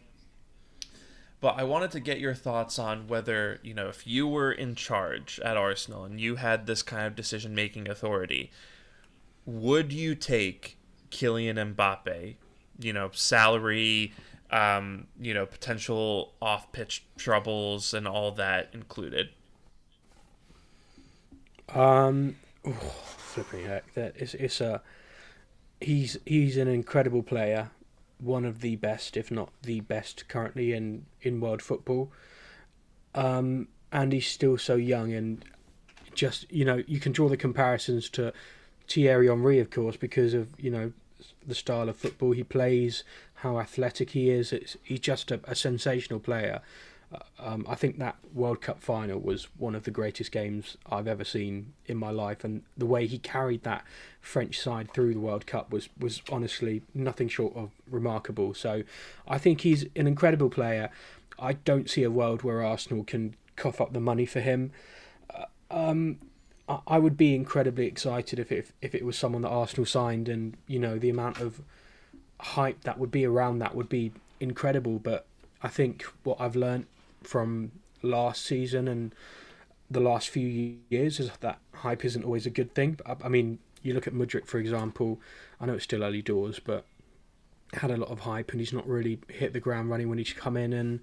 Um, I mean, you could look at a lot of Chelsea players, to be fair, and you could say that kind of thing. Um, but I, I, I think I, I just can't see a world ever where it would happen, but it would be incredible if it did. Yeah, yeah, it would. Um, well, before before I give my opinion, uh, Matt, uh, you know, what are what are your thoughts? It's a fun one to discuss. It's an interesting one. Uh, I think mm-hmm. it's the complete carbon copy opposite of a transfer Arsenal would ever do. But then I guess Rice is an opposite transfer to what Arsenal would do. So who knows? But no, I think it's a I think it's a very far fetched. Who who uh, you know, be quite an insane transfer. I mean, the name itself, the money obviously would cost a lot, as you say. Wage would be crazy. The the thing is, I, I feel like we've created such a good dynamic and such a good culture at the club that I don't even. I feel like I could just be in bed in that. But then when you look at him every single summer, it's like being linked with moves away and moves away. So that would be a disturbance in itself. But I mean, no doubting the quality of the player. Like he's a sensational, sensational player. But I think it is just one which is a fun hypothetical to think about. And if it was to happen, then I think people would go absolutely just insane for. But uh, not one which would happen and would kind of go against a lot of the club, I guess, in that sense. But uh, at the same time, as I say, I think we've created such a good culture and such a respectful culture that I just don't see, you know, one individual or anything like that really affecting that in, in such a way. But of course, a name like that carries huge baggage, and uh, I'd be intrigued to see if uh, if Mikel, you know, how that would work with with a huge mentality like uh, Kylian. But of course, it is just a fun fan fantasy.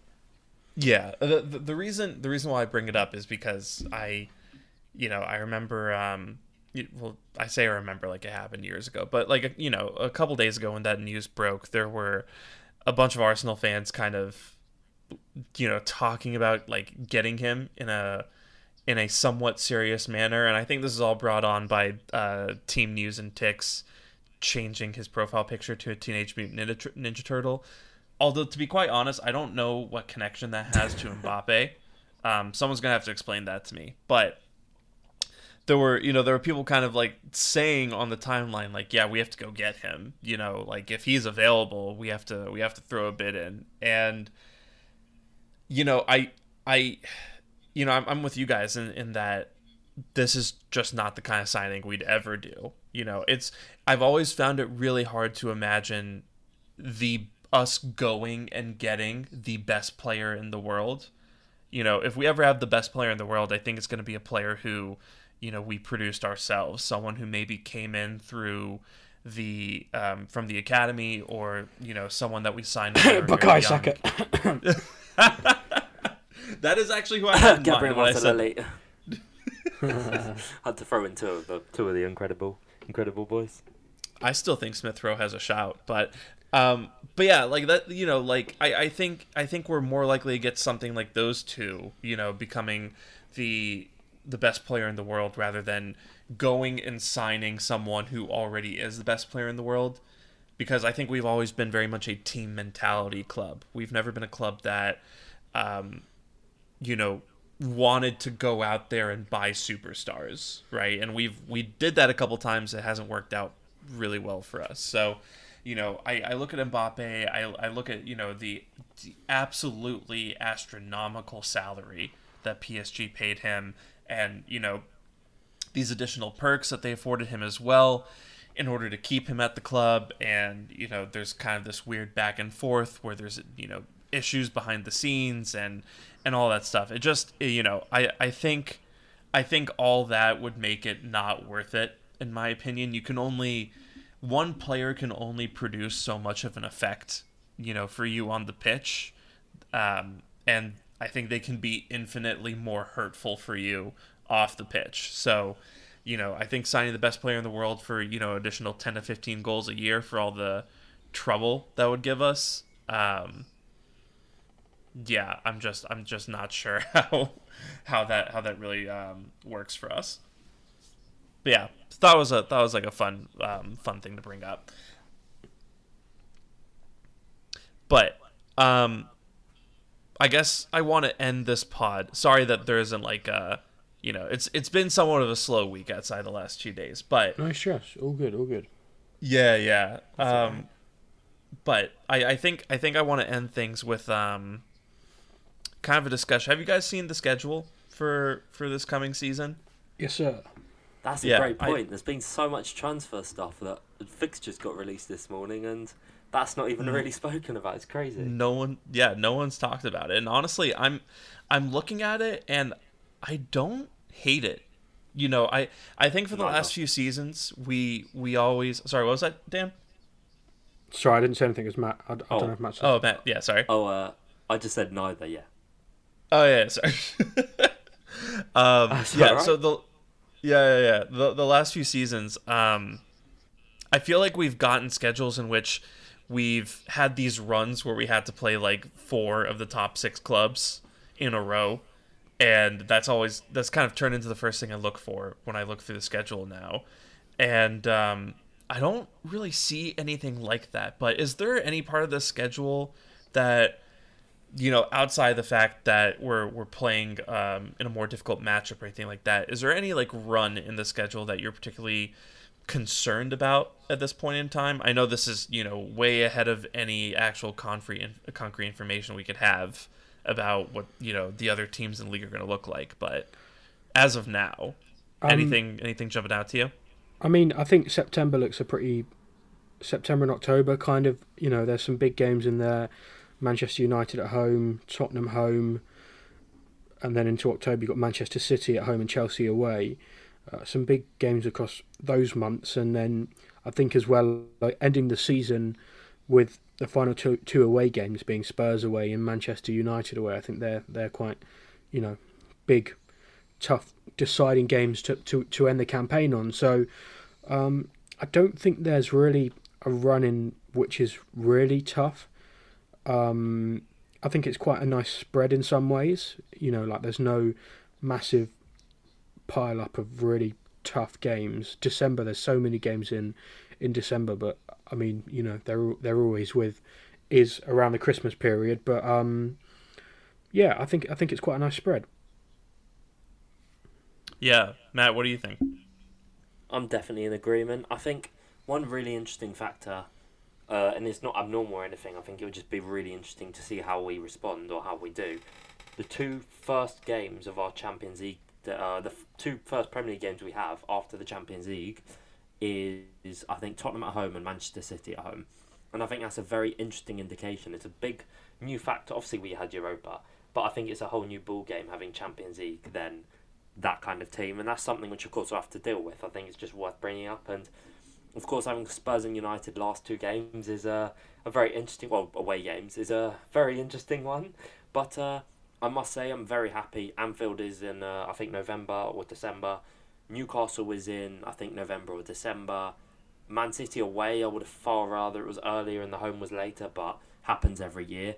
Um, uh, Chelsea, whatever, Liverpool, any other like yeah, Brighton away, which is in March. But aside from Brighton, United, Spurs, and I guess City's at the end of March, I think we have a very favourable, nice run. And as you say, no real death trap time, which I'm sure there will be times in the season where we were, wow, we have this Champions League game, or we have injuries to deal with, and then we have this coming up. But that's such that's how it is. That's for any team. But I think it's a very favourable run up, uh, run in, sorry, and uh, it'll be very interesting to see how how it all uh, plays out. Really. The main Yeah. fixture challenge is the Champions League stuff, like Matt said. You know, managing those big Champions League games because you, you need to bring the quality in. You know, the the players that can can rotate and it doesn't affect the side so much. And for these games in in particular, like last year, you could bring in some you know some out of favour players, so to speak. Um, into the, the starting 11 and yeah the quality of the side changed and you could see that but um, the challenge this campaign will be managing the squad and well the challenge before all of that is building the squad and making it fit for purpose to, to challenge for the Premier League and go deep into the Champions League and all the other cup competitions. So I mean yeah that's that's the main challenge for, for Arteta and uh, his staff ahead of the head of the campaign. Yeah, and um, that's the thing. I you know I was looking at the schedule and thinking about not necessarily how easy it was, but how nice and spread out things were for us. And then I remembered that you know in September and October we're we're going to be playing these playing these group stage games, and then you know we're going to be playing United and Spurs and City and Chelsea. So that might make things a little tricky. But I think I think what really jumps out to me here is um, March. I think March might be a tricky month for us because we're going to United away, and then we have to host Brentford, um, and then we have to host Chelsea, and then we have to go to City. So, you know, I think before we start that run in, I, I, I think that might be um, kind of a tricky few weeks there for us to navigate. But we'll see. We'll see what happens. Um, all in all, I mean, you know, before we before we put a bow on this and call it, how how are you guys feeling? You know, with uh, with the season having just ended and heading into the summer, you know, um, I guess on a scale of one out of ten, where where would you rank your optimism for next season? Matt, I'll um, I'll hand that off to you first. It's a good question. It's a very good question. Obviously, I can't undermine what we did last season. Of course, it's gutting that it ended how it did, but the form and the way we were playing for so long is just an incredible signs of a truly incredible football team. And of course, the Champions League side of things will be very interesting, but that's where you know you've got to bolster your squad. That's where you've got to add depth. That's where you've got to have reliable players, durable players. So that'll be huge, and that'll be interesting to see how we do cope. But uh, I'd give it a, a solid. I'll go for an eight. I think Champions League is an interesting one. No one can really predict it. I can't go in with crazy optimism because we've not been in for many years, and it's hard to say. Cup competitions, of course, you know we've not been too amazing at, but of course we drew City and Brighton at home wasn't very good from us, of course. But it happens, and uh, hopefully we can go very far with those competitions, and I don't see why we shouldn't be able to. And uh, I'm very excited to see what the team looks like, and uh, I can't wait to see what uh, Arsenal look like soon enough. And uh, those pre-season games for you, Sham, it won't be too late. But for for us UK fellas at 3 a.m. Nosh, that Chelsea game was uh, good fun. So I look forward to seeing that again, and uh, I'm very excited for the season. But it's, it's it's a decent while away. You guys would not believe what I'm going to have to pay to see Arsenal play the MLS All Stars. Is it Oh, expensive? Is it where is it at the which It's one's the All Star commercialised game now, at? How I know that. So So the All Star game is actually in DC. I'm like a 25 minute walk from the stadium. Aren't they playing Um, Barcelona at the SoFi as well, or something? Yeah, like yeah, yeah. out in LA. Um, and I think they're also playing United in New York. So you know they'll they'll they'll be all over the states. But in in DC they're playing at Audi Field, which is where DC United plays. And Hmm. Audi Field has a little over twenty thousand seats. So you, it's suddenly very exclusive. And you know, I think tickets right now are going for like three hundred fifty dollars, um, just for just for a typical seat.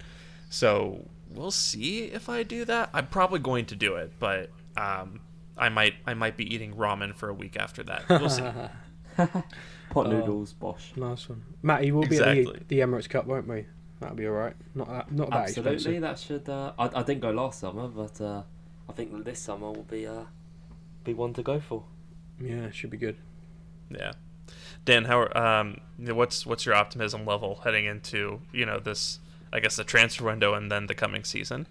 I'm not. I mean, I've spoken about it quite a lot in the last few, like the last weekish, because I've been, I've been working quite a lot on looking ahead to the, the summer with the window opening and stuff, and it's been, I'm, I'm, I'm almost for the next week in holiday mode, just you know, just to kick back and just relax and enjoy some time not thinking about football. But I, I think Declan Rice, that transfer saga is just it's got me, you know, hooked, and I'm I'm almost, you know, really emotionally invested in that. Um, I am. So I think I'm. It all depends to you know say how optimistic are you for for next season, bearing on on who gets in. So I'd, I'm going to say at the moment I'd, I'd say a solid seven. Uh, that can rise to an eight depending on who Arsenal sign, and um, yeah, I, th- I think I am optimistic, and but I'm trying not to get too dragged into the transfer sagas and you know if there's a negative update i'm not i'm not being too you know invested in it because it's a long summer and it's been a long season and i think sometimes you've just got to learn to, to switch off from it all for a bit so um yeah i am optimistic for the new season and looking forward to it but um some some time off first i think will be good so yeah I think I'm gonna need some switch off lessons from Dan at this rate. oh mate, it's not hard when you're sitting by a pool somewhere with a cocktail in your hand. I promise you. that that is very true. yeah, and if uh, uh, the writer gets done, that's the that's the main one. yeah, Yeah. definitely. But I'm looking forward to it. It's going to be a good season. I'm I'm sure of that, and um, I'm hoping Arsenal can can go one further than they did this season. Yeah, Yep. I um speaking of turning off, I'm I'm looking forward to um uh, actually I will I'm, I'm heading to Europe tomorrow for for about a week, so I will be Nice. oh, um, lovely. yeah, just getting off Twitter for a week and uh uh Italy. Ooh, Oh, it's Yeah. nice. fantastic. Yeah, I'll, be I'll be on the Amalfi Coast, so I'll just be Oh, no. I'd love that. y- lovely. Yeah, hanging out, cocktail in hand, and uh, not looking at transfer news for a week. It'll be nice. Might log out of Um, Twitter. Yeah, might log out of Twitter for a week. Just you know, log back in and see back to Declan see Rice in the and all. Yeah. yeah, see Declan Rice in the Arsenal shirt. What a sight that'll be. I don't think of myself as like someone who needs to get off Twitter from time to time, but man, these last couple days have really been trying in Uh, terms yeah, of that. I, I think We're I only think two as- days in. I think Yeah. as well t- today, Thursday, on the, the day of recording, when the, the first bid got rejected, there was a huge meltdown on the timeline, and I just took it upon myself to just not, you know, just leave Twitter for about five hours, come back, and then Matt, you, even you were even you were having a meltdown on your page, mate. Um, but it, I just took it Not upon really myself. for to, Rice, to be honest. yeah, but I like just, I was tweeting all sorts because I just do I that just when I sit. But yeah. like, but the bid I the just- bid got I- rejected, and then I just took it upon myself. Just you know, just leave Twitter for a bit, go back to work, just focus on that, and then I you know look back at my phone this evening. Arsenal getting ready for a second bid worth hundred million pounds for Rice. So, you know, it's a, it's a funny world transfers. I, I don't think everyone fully understands everything. Um, so yeah, I think we just wait and see, and fingers crossed, uh, Declan Rice will be in the red and white at some point in the next few weeks. You, you know, I I did a whole thread about this earlier in the week, talking about you know misconceptions about you know our recruitment, the transfer window, and you know cause, because I, I kind of do this for a living, you know, with the on the negotiation side. The, the first bid is never supposed to be an amount that they're going to accept. If you in in almost any situation, if your first offer gets accepted, then you've offered too much. So Yeah. I've I've always kind of um, really hated when people get upset over the that that first bid being rejected because that's just us trying to anchor you know the final fee in a direction that we'd prefer. It doesn't it doesn't mean that we're lowballing them. It doesn't mean that like we think we're going to be able to get rice for you know seventy million in a packet of crisps. But that'd be a Uh, good deal, to be fair. yeah, Um, it- you know, I I would take that all day, but something tells me West Ham wouldn't. But you know, it's just um, seeing seeing people get so worked up over what's really a routine part of the negotiation process has always uh, grinded my gears a little bit. But Yeah. yeah, I think it's often about who you see as well around. Like for me with Rice today, I thought it was the most obvious driving the price up I'd ever seen. So although I was still looking for updates and stuff, I wasn't really fixated on it because I just knew that it was just such obvious that you know when they start. I think what is irritating though is when I see buzzwords. You know, like that they're embarrassed or they're like angry or whatever. I just think that's like a bit it's unnecessary. It's all used to try drag the price, etc., etc. But it's a bit irritating to see, and people do lap it up a bit too much. I feel like, but hey, it's uh, it's transfer season, and uh, it's it's a bit crazy, really. Two days in. West Ham in all caps, infuriated by Arsenal's in all caps pathetic transfer offer. Yeah, I can Yeah. already see it. What's But that? Second, it- second club Arsenal have managed to annoy. What after Brighton? You know, can't do business with them anymore. Apparently, Yeah, according to nev- some never people. again. Next ten years. Yeah, I thought uh, I thought I'd just say as well that uh, it's it's been reported more or less that it is in the uh, the second bid. So uh, we'll play the waiting game, and yeah. Yeah, and you know, I, I think Arsenal have a pattern of this where they'll send in the first bid, gets rejected pretty quickly, send in the second bid, and it's either that one or the third bid that typically, you know, gets the deal done. So, you know, I'm I'm not worried at this point. I think um I think it's I think we'll see Declan Rice in an Arsenal shirt before the end of the month. Um yeah, but in terms of my optimism, I I think I'll uh go out on a limb here and put myself at an 8.5 out of 10 Ooh. heading into next Ooh. season. eight I point like five. And uh, yeah, I I I think we'll be back in it in terms of competing for the title. Um, you know, obviously I think United are a team to keep an eye on. Chelsea's going to get better. I think Liverpool will be back as well. Newcastle will be improved, but you know, I I just think that what we saw this season from Arsenal is real, and I think we're going to improve on that. And I'm I'm at a point now where I'm really just willing to you know kind of put my feet up and and let Arsenal do their thing in the transfer market. And um, you know, any freak out I have is going to come at the end if they haven't done you know the business by by the end of the transfer window. So yeah, I, I trust these these guys at this point. You know, Kroenkes, uh, Arteta, Edu, Tim Lewis, Richard Garlick, all those guys know what they're doing. I think they've shown that. So I'm not particularly No, worried about that. And then, after after what's what's happened, you know. sorry, say that again. After they've all got to go after uh, you know today and stuff. That's that's Oh, what clubs yeah. will have you believe. I can't believe they're still in a job. We lost out to it's unbelievable. We lost out to Chelsea for Caicedo. They have to go. They didn't accept the first bid yet. Nope, they're gone. See you later. Thank, thanks for playing, you know, but it's, it's it's time to go. Yeah. No We're, we're gonna fund Chelsea's acquisition of Caicedo by buying Havertz. Pathetic. There are people saying that on the Yeah. timeline right now. Yeah. but um yeah i you know i i just i i think what we saw is real. I'm really really enthused about the the way the the style of football that we're playing and how effective we are going forward.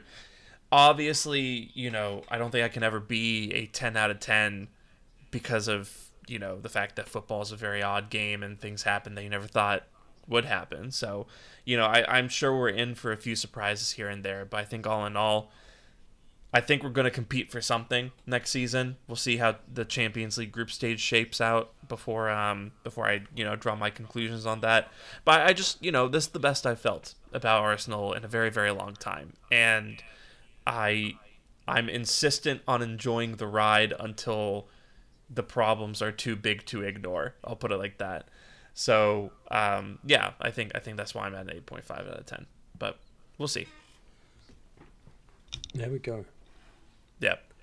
But um, I think this is a good point to call it for for the pod. Um, Matt, Dan, thank you guys so much for joining me today and uh, you know talking about Arsenal and uh, kind of dissecting some of these weird transfer rumor, rumors and situations that we've come across in the last couple of days. Um, yeah, I really appreciate you guys taking out the time. Anytime, my friend. It's Anytime. been it's been a roller coaster these last few days, but no, it's always a pleasure to uh, to come on. Thank you very much for having us. For sure, for sure. Um, and so you guys can follow Matt and Dan at we'll do Dan first at Dan George forty seven on Twitter and Matt at Matt J A F C on Twitter. Uh, you can also follow AFC Newsday, which is where they're going to be doing their pod that I'm really looking forward to. At AFC Newsday podcast coming soon. Um, I'm sure you guys will put the the debut release date for that, um, you know, up on up on the timeline soon enough. Hopefully, yeah. Hopefully after the um the 28th, 29th, around around that kind of um around that kind of mark, and then we'll be doing weekly um weekly episodes, and yeah, I'm sure we'll get you on at some point, Sham, to to discuss, you know, more of the same kind of stuff, but hopefully, you know, adding to a, a Who squad. will be of, the new one in in four weeks' time?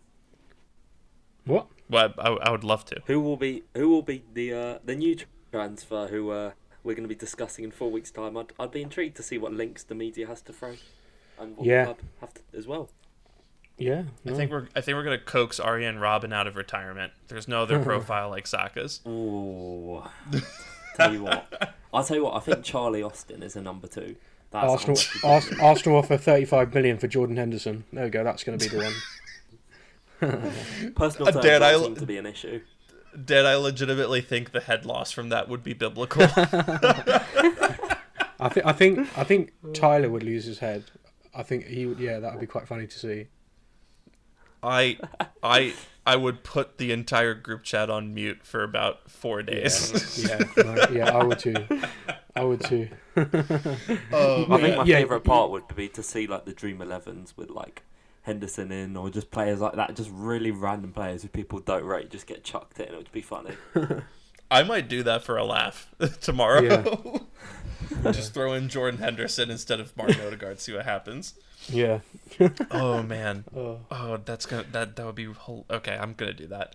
Um, all right. Well, look forward to that, and then uh, you can follow me on Twitter at Shamsdale. You can follow the pod uh, at This Week Arsenal. Uh, be sure to check us out on Apple Podcasts or Spotify. Give us you know five stars, the reviews, share with your friends, the works. Uh, don't follow Sash at LT Arsenal. He's got too Uh, many already. He's got too many. Yeah. Well, enough. Yeah, yeah, it's same some for us. Come on. He didn't Couldn't- even. Yeah, couldn't- didn't even have time to come and join us on the pod, eh? yeah, couldn't even come on this week. He was, you know, he was he was doing big career stuff. Uh, no, it's it, it's fine. What a but sad um, life. No, respect to him. Yeah. I, I still haven't spoken to Sash, so I'm I, I look forward to hopefully lovely, speaking to him at some guy. point. oh yeah, no, Yeah, Sa- Sash. Sash is a Lovely good time. Uh, I mean, I met him And, once, um, and that was when we lost 3 0 to Spurs, so yeah. yeah. That was not the time to uh, to meet. Have him have him on and talk about Vlahovic. He'll love that. Um, I will not be there that week. Oh man, uh, Sash, we love you. Um, yeah, and uh, actually, so speaking of speaking of which, I listeners will be out, uh, as you might have figured out from about ten minutes ago. I will be unavailable for the next episode. Sash, however, will be back with another illustrious guest. Um, so yeah, until then, uh, once again, Matt, Dan, thank you so much for coming on. And um, until then, uh, we'll talk to you soon. Hopefully, after we get that Declan Rice transfer acquisition over the line. Um, so until then, take care, and we'll talk to you soon. Bye bye.